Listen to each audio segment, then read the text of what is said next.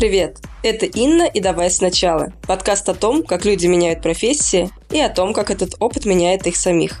В каждом выпуске мы с гостями изучаем путь, который они прошли, празднуем их достижения и ошибки и формулируем лайфхаки, которые могут пригодиться каждому из нас. Сегодня у меня в гостях Анна Карташова. Аня выучилась на стоматолога, успела поработать ассистентом врача, а затем ушла из медицины. Сейчас Аня занимается организацией пространств. Отчего так произошло? Что общего в работе стоматолога и организатора пространства? И почему история Ани на самом деле – это не история о смене профессии в чистом виде? Ответы на эти вопросы в интервью. Приглашаю вас его послушать. Аня, привет! Привет! Мы с тобой прорвались сквозь все дожди, сквозь грозы и всякие другие приключения. Это факт. И все же встретились на записи выпуска «Давай сначала». Расскажи, пожалуйста, о себе. Кто ты, чем ты занимаешься? Во-первых, я очень рада, что я здесь. Для меня, во-первых, это первый опыт. Я хочу сразу сказать, что я волнуюсь и как бы немножко снять это напряжение. Меня зовут Аня. На данный момент я организатор пространства, а вообще я медик по образованию, отучилась 7 лет в медицинском на стоматолога. Обалдеть. И именно про это, наверное, я и буду рассказывать. Мое «Давай сначала» какое-то такое. Слушай, это интересно. 7 лет в меди. Ты поработала стоматологом или же ты не стала идти в практику? Нет, я поработала ассистентом. Я была на одной ступеньке до стоматолога, но на саму практику, да, я не решилась. Знаешь, я вот думала, про что вот будет подкаст со мной. Наверное, про то, что решаться долго – это тоже нормально. Ну, потому что сейчас все говорят про то, что «Хей, давайте быстрее». Я поняла, что не буду врачом на третьем или четвертом курсе универа. Я пыталась вспомнить искренне эту точку, но вот она какая-то плавающая. И после этого отучилась, получается, еще 3 года точно. И это нормально, как оказалось. Слушай, обалдеть, это очень круто. Мне кажется, это очень классная мысль, она очень важная, и она освобождающая во многом. От нас, с одной стороны, общество требует решать быстро, работать годами в одной профессии. При этом довольно мало людей все-таки работает по профессии. И мне кажется, что вот эти переживания, какой-то внутренний комплекс, он у многих есть. Мне кажется, знаешь, еще такой момент, что когда смена профессии происходит, никто заранее не может оценить, сколько именно моральных и внутренних сил она займет. А иногда занимает так много, что это должно быть как-то во времени растянуто все-таки, а не как «давай быстрее, сильнее, выше». В моем случае это так точно не сработало. Честно говоря, я не очень была добра к себе весь этот период. Мне казалось, что можно быстрее. Но, честно говоря, я рада, что все произошло именно так. А как ты вообще выбирала профессию врача, профессию стоматолога? То есть ты после школы решила пойти в медицинский университет? Что тобой двигало? Какие у тебя были представления о профессии? Наверное, с этого и начинается загвоздка. Я не выбирала профессию сама. Ее выбрали родители и выбрали очень быстро. В принципе, профессия же, да, мы же к ЕГЭ готовимся, она как-то очень быстро выбирается. Но химия, я попрошу заметить, начинается в 8 классе, не в 9. И где-то с 8 класса я уже понимала, что все. Вот сейчас, оглядываясь назад, я вижу, что не было какого-то подросткового бунта или еще чего-то. И тогда мне казалось то, что родители сказали, все. Сама я ничего не могла предложить, и это было точкой внутри меня. Если бы я знала, что я могу предложить, тогда да. Но раз ты сама не знаешь, медик, что такого? Прекрасная легкая профессия, благородная, самое главное. Самое забавное, у меня нет в семье медиков, то есть я должна была бы быть первым, но это не случилось. Так и получилось, что я готовилась к ЕГЭ по химии, по биологии. И, честно говоря, тогда моя цель была очень простая — поступить на бюджет, сдать как можно лучше экзамены. И я ей жила, я не задумывалась о том, что можно выбирать, что можно как-то иначе. Это был очень простой и понятный, как мне казалось, предсказуемый путь. И я не думала, что что-то пойдет не так. Наверное, мое взросление тоже очень сильно прошло как раз-таки в срезе смены профессии. Через нее запускались уже все остальные сферы. Можно съехать от родителей, но взрослым при этом не быть. И это было очень похоже на мою историю. Я этого, кстати, раньше очень сильно стыдилась. Мне казалось, что ужас. все же повзрослели, я не знаю, во сколько, 18, да, официально? А так по-разному, так очень по-разному. И мне казалось, что очень поздно. Ну, мне сейчас 26, лучше сейчас, чем в 46, все хорошо. Тогда вот хочется задать тебе такой вопрос о детстве. В детстве ты тоже скорее шла за выбором родителей или все же у тебя была свобода выбирать одежду, игрушки, занятия? Когда я была именно маленькой в детстве, можно было выбирать. Я ходила точно на несколько, знаешь, полярных секций. Я ходила на тэквондо и на бальные танцы. Я с бальных танцев бежала на тэквондо, потому что это все было в один день, вот. И дико радовалась вообще этой всей истории. То, что нравилось и то, и то. И думаю, а почему, ну, собственно, нужно выбирать сейчас из этого. С одеждой тоже так было как-то очень легко, с какими-то занятиями, да. Но через мое взросление вот эта вот нить про то, что профессия, она должна быть точно стабильная, точно приносить денег. Для души можно заниматься чем угодно. Она как-то проращивалась с самого начала, поэтому так и вышло, я думаю. Потому что, в принципе-то, свобода была, все было хорошо. Да, у родителей только с профессией. Тут обязательно, конечно, стабильность и большой заработок. Причем казалось, ну, мне кажется, это еще в обществе так кажется, ну, стоматологи зарабатывают много. Никто не говорит, что стоматологи работают много. То, что смена длится 12 часов, про это тоже мало кто упоминает. Про то, что они зачастую работают в выходные, потому что, ну, людям комфортнее прийти в выходной, чем в свой рабочий день, или прийти вечером, поздно-поздно вечером, когда ты уже отработал смену и думаешь, ой, нет, не заходи ко мне в кабинет. Ну, правда, это такие очень обычные, ну, как человеческие мысли.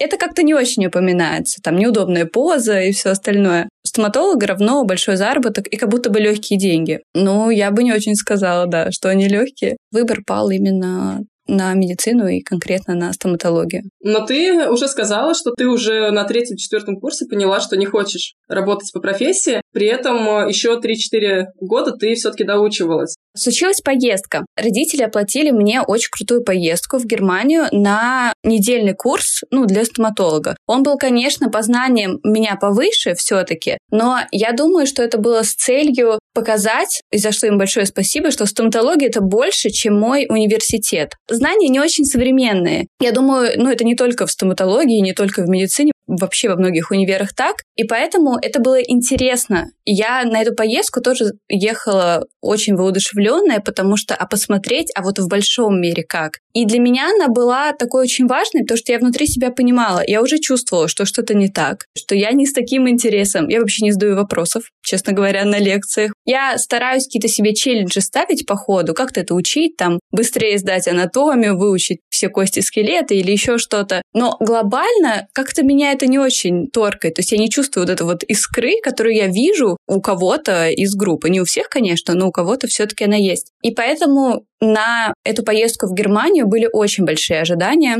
Именно после нее я поняла, что нет. Первые дни я вообще ощущала, что я занимаю чьё-то место. И было очень некомфортно. Думаю, господи, кто-то мог бы поехать, а здесь я. А второй момент, на середине курса я очень сильно заболела. У меня ни с того ни с сего поднимается температура под 40. Я пытаюсь найти хоть какие-то таблетки, которые в России можно купить легко, но тот же парацетамол. Там все по рецепту. И я пытаюсь объяснить, что мне что-то очень сильно нужно. Вообще забываю все слова. Я учила немецкий в школе, ну и английский. Когда все, знаешь, идут отдыхать в ресторан, а я бегаю по аптекам, которые закрываются через 5 минут, это какая-то очень странная история. Ну, такой я и уезжаю. То есть я такой сажусь на самолет и переезжаю очень сильно разбитый. У родителей тоже были большие ожидания на эту поездку. Там было не очень хорошо со связью, поэтому, когда я вернулась, они тоже спрашивали, ну как тебе? А я при этом пыталась объяснить, что вообще я болею. Мне сейчас вообще не до этого, поездка нормально, но я вот просто заболела, поэтому рассказывать не хочу. Как бы общая такая повестка была именно в это. Но тогда какой-то внутренний, какая-то вот точка, она так щелкнула, ее уже стало невозможно не замечать. Я стала смотреть, что было до, и поняла, что ну нет. Еще интересный факт, мне кажется, очень понравится слушателям. Я боюсь вида крови очень сильно. У меня стынет вообще, мне кажется, своя кровь в венах. Вот все что угодно, только не кровь, пожалуйста. Но это тоже был лайфхак от родителей. Можно пойти ортодонтом. Это тот человек, который исправляет прикус, там крови меньше. Но она там тоже немножко есть, но в плане ее может увидеть врач. Но правда, в редких случаях это же все-таки не удаление, ничего такого. И после этой поездки Я понимала, что это точно нет. А что делать тогда, я тоже не знала, потому что все равно альтернативного выбора в голове моей не было, потому что мне казалось, что больше нет такой профессии, где можно заработать денег. И я правда, говорят там установки и все остальное, но я искренне в это верила. Потому что, как? Но мне же сказали, что только вот это, и больше ничего. Вот так произошла какая-то такая точка и смена. То есть, по сути, ты продолжала обучение, потому что пока что не видела альтернативы? Да, я не видела альтернативы, и, честно говоря, я не хотела бросать универ за 2 года до окончания. В медицинском учиться 5 лет. Я просто подумала, что будет законченное высшее. Почему нет? Тут вопрос, я же сказала, что я училась все-таки 7 лет. Это будет 2-я серия. То есть ординатура все-таки была? Ординатура все-таки была, да. То, что я была в ординатуре, наверное, мне кажется, меня травмировало, давай назовем такое слово, но меня немножко подсломило сильнее всего. Сильнее, чем изначально выбранная специальность, потому что к 5-му курсу, я помню, это был мой день рождения, 17 января, случается разговор с родителями, что я точно не буду врачом. Честно говоря, я понимаю их шок, потому что, до этого я говорю, что все прекрасно. И по мне не очень было видно. То есть я очень старалась сначала разобраться в себе, а уж потом это в мир выдавать. И мне очень сложно делиться процессом. Я это сейчас, стараюсь как-то искоренять, потому что, вообще это классно, транслировать процесс, а не только когда ты уже на гору взошел, хей, смотри, я здесь. А люди даже не знали, что ты вообще хоть куда-то выходил. Для них, конечно, это было очень странно. Это еще совпало с переездом. Я за несколько месяцев до этого съехала с парнем вместе жить, и у них начались мысли, это все он. Так удобнее, я их правда понимаю. То есть я бы тоже так сделала, скорее всего. Потому что, как можно было поверить, что это я, раз, всегда вроде все было нормально, да, все нравится, все хорошо. Я этими всеми, переживаниями же своими тоже не делилась. Мы договариваемся так, что да, я точно заканчиваю, понятно. То есть они думали, что я брошу за несколько месяцев до конца, думаю, если я не бросила за 2 года, то за несколько месяцев я справлюсь нормально. Но потом почему-то пошла такая линия, что нужно все-таки подумать про ординатуру зачем-то, как законченная вышка. Но законченная вышка в университете, она все-таки после 5 лет тоже, но после 5 лет ты не имеешь права работать. Ты имеешь, но там такой список того, что ты можешь делать, он такой маленький, и это все очень как-то нечестно. Хотя, с другой стороны, учитывая, что у тебя не очень много практики, может быть, это какая-то хорошая история. В любом случае, начались эти разговоры про ординатуру, и я очень долго маялась. Мне рассказывали, у меня были знакомства, и можно было пройти ординатуру очень легко. Из серии раз в неделю приходить, и это все. И у меня были с собой внутренние торги. Они приходили не очень корректно, честно говоря. Я это так все-таки назову, потому что вопрос, который стал звучать в моей голове, а тебе что, сложно? У меня аж мурашки сейчас пошли, потому что это был очень нечестный вопрос. И мне казалось, что, нет, не сложно. После 5 лет в медицинском ходить куда-то раз в неделю казалось, да господи, ничего страшного, все в порядке. А я буду в это время как раз-таки искать то, что мне нравится. Когда я ходила раз в неделю, сил не оставалось больше ни на что. Мне казалось, что, так не может быть. Это невозможно. И если бы я сама этого не прожила, я бы, наверное, немножко с такой, с надменностью бы относилась к тем, кто бы так рассказывал. Но я понимала, я и на эти-то пары не доезжала. А когда доезжала, думаю, господи, лучше бы я вообще не приезжала сюда, потому что когда это было не видно в университете и неосознаваемо, было очень легко в это играть, списывать на все что угодно. А когда это стало так на поверхности, очень сложно было теперь от этого отмахнуться и сказать, да нет, это не поэтому. Это потому что сегодня зима, и я не хочу выезжать. Нет, все поэтому. И то, что ординатура — это более узкая же специализация, и там уже люди такие заряженные на профессию. Неважно, хотят они работать, в плане, делали ли это их жизни, или они просто хотят денег заработать. У всех, правда, очень разная мотивация в медицине, но они на процесс и на результат заряжены 100%. Это не как в универе, такой, я еще не знаю, кем я стану, когда вырасту, пойду ли туда. Ординатура такая, сконцентрированный университет, и для меня это было именно так. Потом еще пандемия наложилась, это же все было сейчас. То есть я закончила университет в 2019 году, поступила уже в ординатуру, и попала потом на пандемию. И даже она не спасла ситуацию. Даже эти зум-созвоны. Мне казалось, это еще хуже. То есть я могу сидеть, и меня не спросят, а на зуме меня точно спросят. Думаю, я не буду, у меня ремонт у соседей. Плохо, все будет очень плохо слышно. Я не подключусь к вам.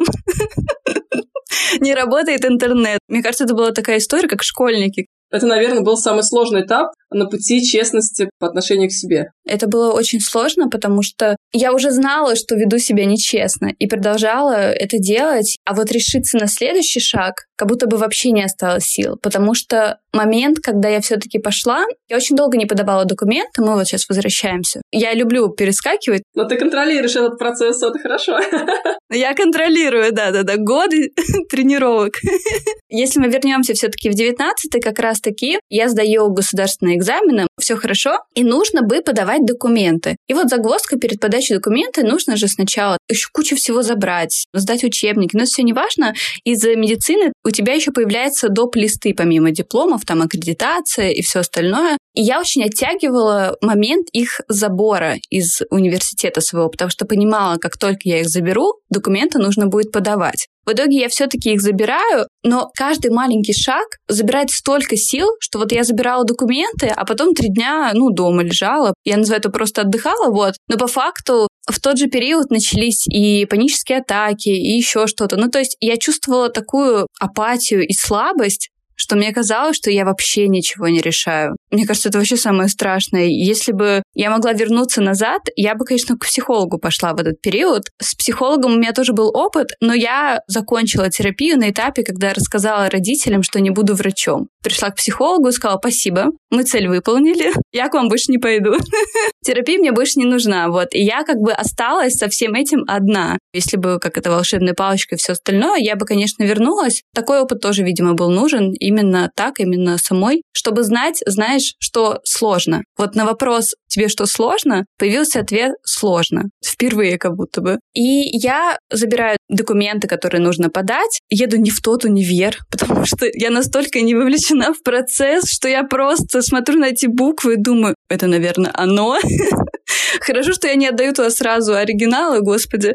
Потом перезваниваю родителям, говорю: подождите, а это вообще это? Нет, это не то, нужно их вообще в другую сторону. Вот это немножко о вовлечении именно моем. Да, я приезжаю, и я помню этот день, когда я за день до подачи документов еще раз говорю с родителями о том, что мне что-то очень плохо. Я вообще не знаю, что происходит. И задаю вопрос, наверное, детский, из разряда: можно я туда не пойду? А можно туда не пойти, пожалуйста? Я, правда, не справляюсь. Родители тогда все-таки приняли решение, что нужно идти, и что уже очень много сил потрачено с их стороны, чтобы ординатура случилась такой очень легкой, безболезненной. Она еще была платной. Ужас. Если университет был все-таки бюджетом, и это меня очень грело и радовало, что, правда, за это не было заплачено. Это все-таки была платная история. Слава богу, очень дешевая. Это была самая дешевая история по Москве, что не могло не радовать. Другие мои одногруппники платили под 1 миллион за свою ординатуру, поэтому они все очень хотели на бюджет. И именно поэтому они так рвались, потому что, правда, ординатура как-то баснословно дорога, особенно вот в медицине, в стоматологии. Правда, очень нечестно, особенно когда люди очень хотят быть врачами и просто могут не иметь таких денег. А это нормально, потому что не у всех у нас есть 1 миллион, а то и 2, чтобы это все делать. Чтобы получить бумагу, что ты имеешь право работать, потому что опыт, конечно, и знания ты набираешь, дальше и по курсам, и с пациентами. Я все-таки еду и понимаю, что я могу грустить, злиться на родителей, но документы подаю я. Вот я сейчас, это только я. Я беру, я ставлю подписи, я еду. И от этого было еще грустнее. То есть я как бы немного разочаровывалась в самой себе, что я не справилась и не смогла все-таки отстоять этот момент, что нет, я учиться дальше не буду. Так я поступаю в ординатуру, и мне говорят так, что нужно попробовать 1 месяц. Если что, можно будет забрать документы. Попробуй месяц. Из этого месяца я 2 недели болею. Прошла 2 недели, позвонил папа и спросил: все в порядке? И я говорю: да. Как можно было отказаться? В моей голове, да никак. В смысле, ты уже здесь, что ты будешь говорить? Нет. И тогда и казалось, правда, было все в порядке. Но что такое 2 недели? 2 занятия? Было бы странно, если бы из-за них что-то все-таки так глобально произошло. Тем более я ждала чего-то глобального. Мне казалось, что если я уж совсем не справлюсь, то есть вообще не подниму эту историю, тогда ладно, тогда сделаем по-другому. После начинается пандемия. Пандемия, кстати, прошла, ну вот для меня и, например, для моего парня очень бодро в том плане, что мы что-то придумывали, старались что-то делать дома. Мы очень долго гуляли до магазина, очень долго вообще, не знаю, по полчаса мы просто ходили. Мы идем в магазин, если бы нас кто-то спросил. Никто не спрашивал. Но тогда было страшно, непонятно, за что тебя спросят, поэтому на всякий случай делали так. И как-то это все скрашивало все равно эту историю. Так прошел первый год ординатуры, на втором поменялась преподавательница, и это был какой-то новый этап. Как ты все-таки начала выбирать другую профессию? Я за время ординатуры, и тем более за время пандемии, все-таки стала смотреть, а что есть еще. И какая-то мысль про то, что если работать, и тем более, если это приносит удовольствие, то это и деньги тоже приносит. Я наращивала силу вот этой новой мысли. Очень долго смотрела все, что связано с психологией, потому что, мне было очень интересно, и казалось, что это вот то самое оно, и я собиралась даже поступать. Радовалась своему даже вот стоматологическому медобразованию, потому что она мне давала какие-то бонусы при поступлении на психолога, что там меньше лет учиться, и какие-то там зачеты проставлялись. Думаю, все не зря. Я себя этим тоже радовала и успокаивала. Но, знаешь, до психолога я все-таки, до обучения на психолога я не дошла. Но вот если смотреть из сегодняшней точки, я думаю, что оно в какой-то мере все-таки случится. Потому что то, кем я работаю сейчас, я же сейчас организатор пространства, и проработав уже почти год, получается, я вижу, как много в этом психологии. И я думаю, вот сейчас, происходит, знаешь, такая смена позиционирования, такой ребрендинг в моей голове. И я думаю, что если я сама не буду психологом, получать как вторую вышку, то, скорее всего, это будет партнер, который будет психологом, потому что я это вижу, работу только так. Я не вижу ее по-другому, и мне кажется, она намного глубже, чем просто вещь. Но сам факт, то, что психология, скорее всего, в моей жизни случится. А за те 2 года я просто пробую разное, прохожу всякие курсы бесплатные, все, что можно бесплатно посмотреть. Вот правда, начиная от архитектуры, какого-то графического дизайна, программирования, потому что мой парень работает, на тот момент, мне кажется, он был тестировщиком и говорит, да давай, очень интересно. Потом он мне рассказывает про скрам-мастера. Это такой человек в команде, боюсь сказать, что айтишников, потому что мне кажется, что он есть не только там. Но по факту, если разбираешься с его полномочиями, это такой коуч с тайм-менеджментом. Он помогает им немножко реалистичнее оценивать свои задачки, подбадривать, как-то их делить и проводить ретроспективы, чтобы посмотреть, что они сделали и не сделали. И я встречаюсь с их скрам-мастером, мы там ходим гулять по Коломенскую, 3 часа, я такая, все, я буду скрам-мастером, все понятно. И вот сейчас так забавно слушать, и в итоге, честно говоря, что-то вышло очень похожее все равно. То, что я приношу в организацию пространства, это, правда, смесь всего этого. Я не могу назвать себя, правда, ни коучем, ни психологом, но на практике без этого не получается, потому что все равно, личность больше, чем неудобное хранение. И это правда так. Это точно не только про оптимизацию, про какие-то внутренние и про самопознание, и про все остальное. В итоге эти 2 года ординатуры, в том числе, и поисков приводят меня к новой специальности, про которую я узнаю очень случайно. Буквально она высвечивается мне в Инстаграме. Я знала, что есть Мариконда, но окей, и что? Она есть, она что-то делает, она молодец. Я тоже что-то делаю, но бардак возвращается через 2 недели, ничего не знаю, очень интересно, она врет. Или как иначе, или у нее очень мало вещей, потому что у меня их на тот момент было очень много. Я думаю, как, ей-то легко, а я так не могу сделать. Наверное, стоит добавить, что в параллель ко всему этому, к терзаниям и к размышлениям, я работаю ассистентом стоматолога. Сначала работаю, пока была в универе, как раз-таки с 3-го курса я начала работать. В полсмены в будние дни и целые смены в выходные. И это как-то параллельно идет, и об этом я, кстати, очень часто забываю, как еще о маленькой доп. Нагрузке, которая все-таки случается, потому что работать ассистентом стоматолога, хотела сказать, интересно, потому что мы заменяем этим словом, все, что называется, плохо, но было интересно. Было сложно, на самом деле, потому что часть стоматологов очень хочет тебя научить, и это очень похвально, потому что, ты правда видишь, наконец-то, пациента очень близко, потому что в медицинском, когда кого-то приводят, и разрешают посмотреть, все вокруг стайкой смотрят, и тебе вообще ничего не видно. Если ты не успел стать первым, который как раз-таки это позиция, где стоит ассистент, то ты больше ничего не увидишь. Можно и не пытаться. А там я не очень пыталась. И здесь было неудобно, потому что, мне не хотелось отказывать докторам, потому что они же стараются, но при этом я понимала, что это не совсем мое, и мне точно не интересно. Я изначально шла на ассистентов терапевта, ортопеда, ортодонта, кого угодно, но не хирурга. Потому что мы вспоминаем, крови-то я все-таки боюсь. Случается, что заболевает ассистент, и мне говорят: «Ну, пожалуйста, встань. Она очень комфортная, все будет хорошо». Думаю, это все прекрасно, но крови-то я боюсь. Суть не в том, что мне будет некомфортно с врачом. Но тогда в коллективе так складывается, что ты правда выручаешь другого, но потому что все что угодно может случиться, и тебя выручают. Как ты это так складываешь? Тебе что, сложно выйти? Нет, не сложно. Я выхожу, первое удаление прошло хорошо, было не страшно, было мало крови. И меня тоже спрашивает потом медицинская сестра, старшая медсестра, ее должность, она главная над всеми ассистентами. Как все прошло? Хорошо? Раз хорошо, я могу тебя с Яной периодически ставить.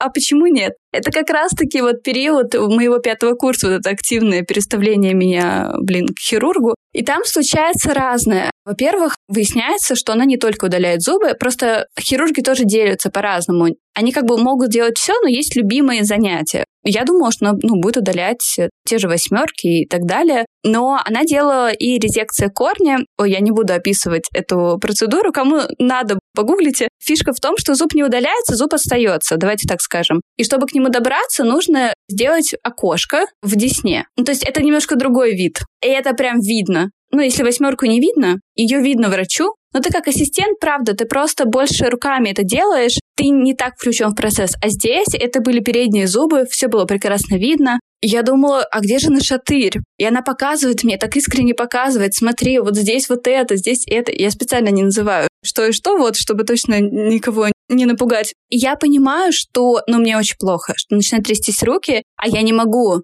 То есть ты в той ситуации, ты точно не можешь уйти, потому что, а в смысле, куда ты пойдешь? Здесь пациент, ты убираешь слюни, ты убираешь кровь, и еще что-то делаешь. А если что-то пойдет не так? То есть у тебя нет варианта, ой, секунду, мне стало плохо, я хочу выйти. Наверное, есть. Я думаю, что есть. Если ты падаешь в обморок, конечно, тебя забирают, заменяют, встает кто-то другой экстренно. Но пока ты держишься в сознании, конечно, никто тебя не уходит. И это был первый такой звоночек. Я такая думала, ой, как-то не очень приятно. А второй был звоночек, когда к нам пришел пациент с гепатитом С. Мы как-то замешкались, и оказалось, что не хватает защитных этих халатов. Я не знаю, почему. Знаешь, это сейчас как немножко нарезка кадров в голове происходит. Я уже не помню, что правда, что ложь. Я не помню, почему мы не пошли на склад смотреть. Как-то вроде быстро, еще что-то. Но я помню четко ощущение, что в какой-то момент начинает немножко брызгать кровь и попадать мне на очки. И я сижу и думаю, я же в очках. Как хорошо, что я в очках. Потому что если попадает кровь в слизистые, все-таки у тебя есть вероятность заболевания гепатитом. И когда я вышла после той смены, я помню, это была зима.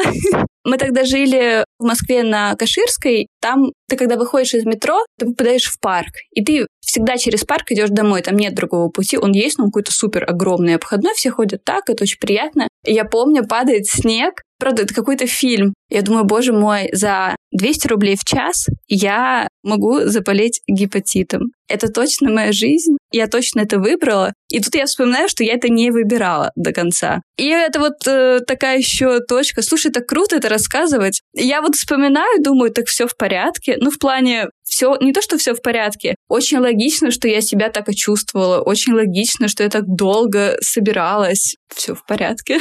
Возвращаясь к профессии организатора пространства, давай дадим слушателю небольшую сводку, чем ты конкретно занимаешься, что ты делаешь на работе. Честно говоря, мне прям сложно формулировать все еще, потому что, по факту, организация пространства — это оптимизация тех систем хранения, которые уже есть у вас дома. Правда, порядку нас учат, конечно. Нас учат тому, что нужно убираться обязательно, что в комнате должен быть порядок. Как этот порядок наводить и поддерживать, правда, никто не рассказывает. И кажется, стыдно же попросить. Я приглашу человека и скажу, я не умею убираться. Давайте я скажу, что я еще не умею готовить и стирать, и все. И зачем вообще? Ты же взрослый, посмотри, сколько тебе лет. Как раз-таки организатор помогает зачастую не очень удобных шкафах, потому что глубокие полки, много вещей, тяжело расставаться, например, с вещами. и он становится твоим и экспертом в том числе, потому что это обучение, потому что это вообще профессия пришла к нам из Америки, там она порядка 50-60 лет уже существует, и там это как бы норма. Но люди делают большие очень запасы. Если мы посмотрим все эти американские фильмы и реально американскую жизнь, у них, правда, дома небольшой супермаркет в том плане, что сколько всего лежит, и это, правда, нужно как-то хранить. Если бы мы закупались в таких количествах, мы бы тоже быстро все обратились, потому что мы поняли бы, а как вообще это все вместить? У нас нету вот этой кладовки, куда ты заходишь, и вот это все можно расставлять. Второй момент, как я уже и сказала, это про расставание с вещами. Услуга называется расхламление. Она всегда происходит в той или иной степени перед самой организацией, но потому что сначала нужно все-таки посмотреть, что нужно из этого, а что не нужно. И вот в этот момент человеку очень нужен еще кто-то, чтобы помочь это решение принять. Потому что на самом деле это все про принятие решений. И когда ты видишь, как человек легко в какой-то момент начинает осознавать, это мне нужно, а это мне не нужно, честно говоря, в жизни он тоже легче осознает и калибруется. А это мне нужно? Или это вот я сейчас покупаю, потому что, не знаю, мне грустно, а я могу что-то сделать другое, если мне грустно. Это не пропаганда, знаешь, минимализма, там, я не знаю, что нет импульсивным покупкам, нет. Все это можно и классно делать, но просто главное понимать, почему ты это делаешь, и тогда немножко тоже все это меняется. Вот это делает организатор пространства. Ну и если просто по услугам, та же организация переезда, когда просто человека под ключ перевозят, и он, из серии ничего не делает, все запаковывается, все распаковывается в новой квартире, и занимает это сутки. Когда наш переезд длился сутки? Мой никогда. То есть я сама переезжала несколько раз до организации. Тут выезжает команда, конечно, не только я одна, со мной еще есть коллеги. Но это правда стоит того, хотя бы тех нервов, которые ты затрачиваешь вообще, вот эту всю упаковку, а потом, когда ты на новой уже квартире ищешь, боже мой, где же моя там кофта-то, где моя зубная щетка, здесь все сразу раскладывается, все очень интуитивно. Также организация рабочего места для удаленной работы, не для удаленной. Организация места, когда женщины беременны, они ждут ребенка, как это вообще все теперь переложить, чтобы все это было на уровне вытянутой руки. Всякие такие решения. Я очень рада, что, в принципе, люди обращаются. Все еще сложно, потому что я сейчас каждый раз чувствую, что, немного доказываю ценность и для себя, и для других, что это правда ценно. Потому что, по словам, не до конца понятно. Когда ты окунаешься в процесс, люди после говорят: «Вау, прикольно». Но тот момент, ты же зовешь человека в дом, это самое сложное. А я не знаю, как это делать онлайн. То есть я знаю, но я очень сильна очно, я очень поддерживающая, мне кажется, больше. То есть я больше энергии и сил дам так, чем я просто пришлю PDF-ку, сделаю вот так. Да он может загуглить и сделать. Глобально, поискать информацию и сделать все то же самое. Поэтому я и говорю, что для меня это какой-то стык получился уже за год. Год это было и обучение, и работа. Это сейчас так очень гордо звучит, но я, правда, в начале еще пути. Это второй момент, в котором мне было стыдно признаться, когда я перешла в новую специальность. То, что я не получила сразу горы клиентов и миллионы на счет. Думаю, да как так? Я же теперь делаю то, что хочу. И было очень страшно признаваться, что я все еще начинающий. Так я и сейчас на самом деле начинающий. Знаешь, пока ты рассказывала и про стоматологию, и затем про организацию пространства, у меня возникла такая мысль, что организация пространства, она на самом деле на стыке медицины и психологии. Я сейчас объясню, почему. Когда мы приходим к стоматологу, это может быть стоматолог разнонаправленности, хоть хирург, хоть ортодонт, хоть терапевт. То есть врачи решают, удалять какой-то зуб или оставить, глядя на какие-то параметры. То есть разрушен, не разрушен, можно восстановить, нельзя, где он находится, и всякие такие вещи. И это, по сути, аналогия с вещами. То есть ты, как организатор пространства, когда принимаешь решение и помогаешь человеку принять решение, нужна вещь или нет, ты тоже оцениваешь, скорее всего, по каким-то нескольким параметрам. Как раз это решение о расставании с вещами — это чистейшая психология. Потому что, на самом деле, это очень сложный процесс. Ты просто знаешь, у меня в этом году был такой опыт. Мы с семьей в феврале поехали в отпуск в Турцию и, в общем, так и остались. И в апреле я поехала домой, чтобы разобрать все вещи, потому что мы на тот момент жили на съемной квартире в Москве, а свою продали несколько лет назад и так и не купили новую из-за пандемии и всякого-всякого разного. И, в общем, я поехала разбирать вещи, и я помню тот момент, когда я стою в комнате, у нас была неразобранная елка искусственная, А мы ее как раз выбирали перед Новым годом с целью вот каждый год ее наряжать. И она была такая красивая, мы ее так выбирали. И я стою и думаю, боже мой, какого черта? Мы столько выбирали эту елку, почему я сейчас должна ее либо там куда-то на склад отправлять, либо кому-то отдавать? И я, собственно, так подумала и ушла в другие комнаты разбирать вещи. А в какой-то момент потом думаю, это елка. Это просто елка. То есть, если мы решим вернуться, то, в общем-то, уж искусственную елку мы точно найдем.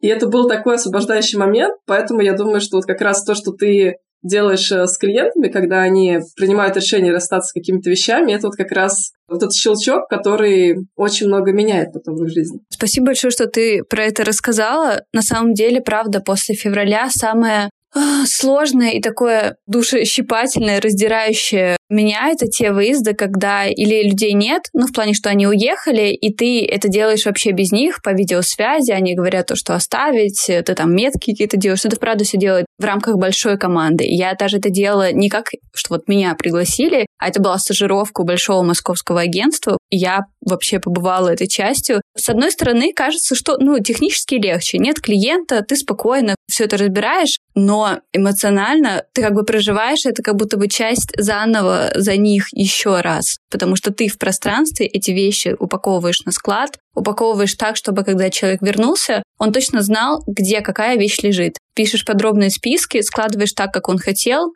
чтобы, правда, потихоньку, то, что им нужно, они могли в любой приезд, любой из членов семьи, это самое сложное, что не важно, чтобы только женщина, стереотипно, приехала и сказала, вот, это мне надо, чтобы любой приехал и забрал, правда, то, что нужно. Слушай, это, правда, стык, это очень удивительно, потому что есть ассоциация организаторов пространства, российская, филиал он в Москве, и они устраивают каждый год акцию «Устрани бардак». Я в этом году тоже в ней поучаствовала. Это такая благотворительная история в том плане, что мы разбираем одну зону бесплатно, а люди переводят в старость, в радость фонд посильную для них сумму. То есть мы передаем добро дальше, нет никаких ограничений, то есть есть одна зона, но нет никаких ограничений по сумме, правда, все это очень посильно. И я в этом году тоже в ней поучаствовала, это был для меня первый раз. Я была вместе с коллегой, и там у нас была женщина с патологическим накопительством. А это диагноз, на самом деле, в психиатрии. И это было, во-первых, страшно, правда, страшно. Очень непонятно. Сначала, когда я вошла, думаю, и что я буду с этим что-то делать? То есть у меня нет сил. Вот этот синдром самозванца начал кричать, нет, это опытные коллеги должны быть. Но меня очень порадовало, что через 10 минут я собралась, пока она все равно рассказывала, у тебя было время немножко в себя прийти и составить для нее адекватный план. Не идеальную картинку с Pinterest мы этого здесь не сделаем. Мы просто сделаем что-то, хотя бы маленький шаг, чтобы она почувствовала себя лучше. Мы все устаем, и клиенты тоже устают. Но чтобы она себя не чувствовала именно истощенной, вот эту грань не перейти. Моя личная гордость, она выкинула разбитое стекло, которое лежало у нее 19 лет. И мы выносили его на мусорку. Она очень творческий человек. Им, правда, много всего делает. Вот эти обрезки ткани, это все остается, потому что она это использует. И здесь она тоже говорила, я что-то с этим сделаю. Витраж, не витраж. Но было понятно, что нет. И оно так лежало. И вот тот был момент. Это самое сложное для меня, как для специалиста, не перейти грань. Не надавить на клиента, а чтобы это было его решение. Но если он уже решился, чтобы он не слился с этого, понимаешь? И тут ты, правда, немножко ходишь, а тут вокруг тебя мышеловки какие-то. И ты думаешь, боже мой, куда наступить? Чтобы это сработало и оставило хорошее впечатление, а не так, что меня заставили выкинуть. Это самое ужасное чувство. То есть меня заставили расстаться с вещью, которая мне нравилась. Что это вообще за специалист такой, я к нему больше никогда не приду и не позвоню ему. И после этого выезда, это было в июле, я тоже начала задумываться, а может быть, организация больше, чем все говорят, потому что немножко над этой профессией смеются в том плане, что мы просто раскладываем вещи. Нет, говорят по-другому. Вы просто раскладываете трусы. Давайте будем честнее. Вот так говорят. В какой-то момент отвечаешь «да», и это самое лучшее, что можно ответить, чтобы не с пеной у рта доказывать «нет, ты не понимаешь, сколько в этом ценности, да». И мне еще за это деньги платят. Так меня научила один из моих наставников. Он говорит, тебе станет легче, ты почувствуешь. А те, кто так думает, они не закажут просто эту услугу, все в порядке. И после этого выезда к клиентке я как раз-таки тоже увидела, что это намного больше, что я хочу уходить в эту глубину, потому что та же школа, где я училась, говорила про патологическое накопительство и все остальное, но так очень аккуратно. но мы здесь не в силах, здесь нужно больше специалистов. И такое ощущение, что а кто этими людьми вообще занимается? А кто-то занимается? Где те люди, которые им помогают? И вот сейчас я, правда, в таком как-то переосмыслении того всего, что я делаю, и, правда, поиски партнеров, коллег, психологов, кого угодно. Вдруг кто-то из вас готов, кому интересно. Но, правда, для меня это очень важно, и теперь я вижу в этом ценность и цель. Это меня очень поддерживает, потому что если вернуться в детство и в стоматологию, та мысль, которая меня все-таки держала, знаешь, как-то на плаву все 7 лет, что это все-таки правда про помощь людям. И меня очень расстраивало, когда часть моих коллег относились к этому, правда, только как к зарабатыванию денег. Я знала, что если я стану доктором, я буду хорошим доктором. У меня сомнений на этот счет нет. И не было тогда. Я знала, что это не будет история про то, что мы сейчас вам удалим и вот выставим такой чек. Или мы сейчас как те же брекеты поставим как-нибудь. Что-нибудь из этого выйдет. Меня так интересовал этот комплексный подход, правда, ну потому что все связано со всем. Это один из законов экологии. Да. Я просто эколог по образованию.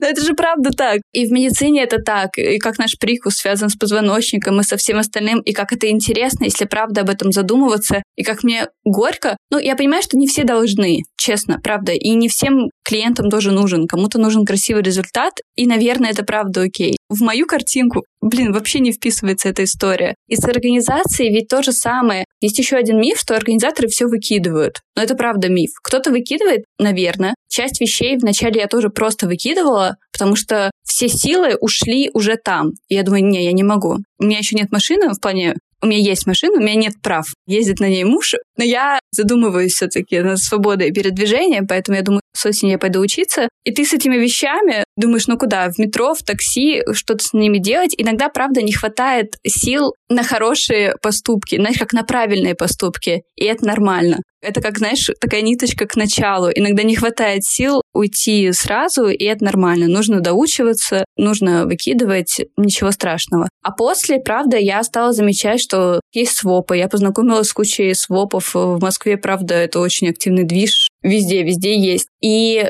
когда ты клиентам рассказываешь, что их вещь может кому-то послужить, для кого-то, правда, станет находкой, показываешь свой пример, то, что, ну, я сама хожу на свопы, сама выбираю, хотя раньше мне казалось... Очень странная история. Мы устраиваем свопы, ну, в нашей компании друзей. И вот это опять-таки то, что ты не просто выкинул вещь, а правда у нее есть шанс на вторую жизнь, даже на более счастливую, возможно, чем она была у тебя. У меня недавно парень забирал балансборд с Авито. Я на нем постояла 2 раза. Я такая, ну нет. Я его тоже покупала в какой-то такой момент, чтобы что-то меня порадовало. Выбор пал на него. Он с такими горящими глазами его забирал. Думаю, боже мой, счастье вообще, тебе удачи и классного времяпрепровождения. А могла просто, не знаю, выкинуть. Либо она хранилась у меня в шкафу еще лет 10, грустила, а вот сейчас она где-то в Москве радует прекрасного молодого человека. Может быть, он занимается и станет серфером. Откуда мы знаем? То есть, что будет в итоге с ним, мы вообще не знаем. Но интересно же наблюдать.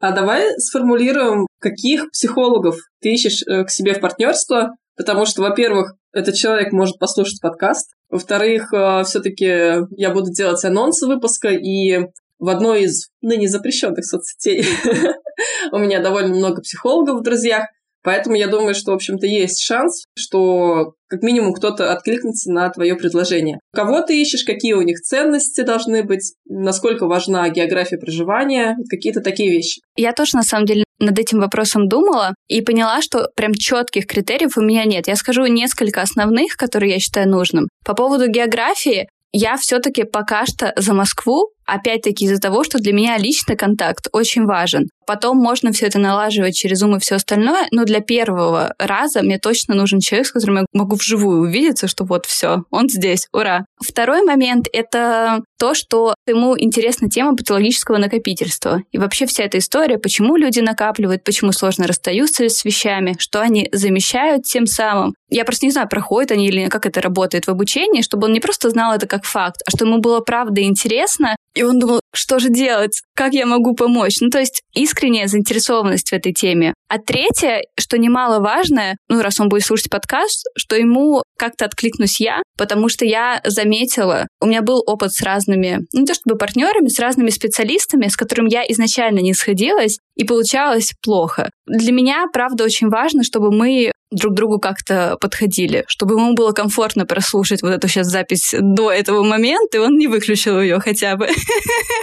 2Х, ладно, я тоже слушаю все на 2Х, но как бы он ее не отключил, ну и заинтересовался, по крайней мере. Вот прям такое ТЗ, очень гибкое на самом деле. Пишите. Я буду, правда, очень рада, потому что я в некой и растерянности, и все равно, правда, в большом интересе, ну, потому что понимаю, что это, правда, часть пути, и вижу, куда это идет. Для меня очень важно, что появился вектор теперь, что это не просто, ну да, сейчас я научусь, ну как бы еще больше эргономики, да, сейчас мы узнаем, как это сделать. Это тоже очень важно. Но в этом есть что-то очень большое. Это меня, правда, очень сильно вдохновляет и помогает идти и заново рассказывать. Да, я организатор, да, я делаю вот это. И заключительный вопрос. Что ты можешь порекомендовать, посоветовать людям, которые, так же, как и ты, в какой-то момент обнаружили себя в той точке, когда они понимают, что не хотят заниматься тем, чем занимаются сейчас, или той профессией, на которую сейчас учатся?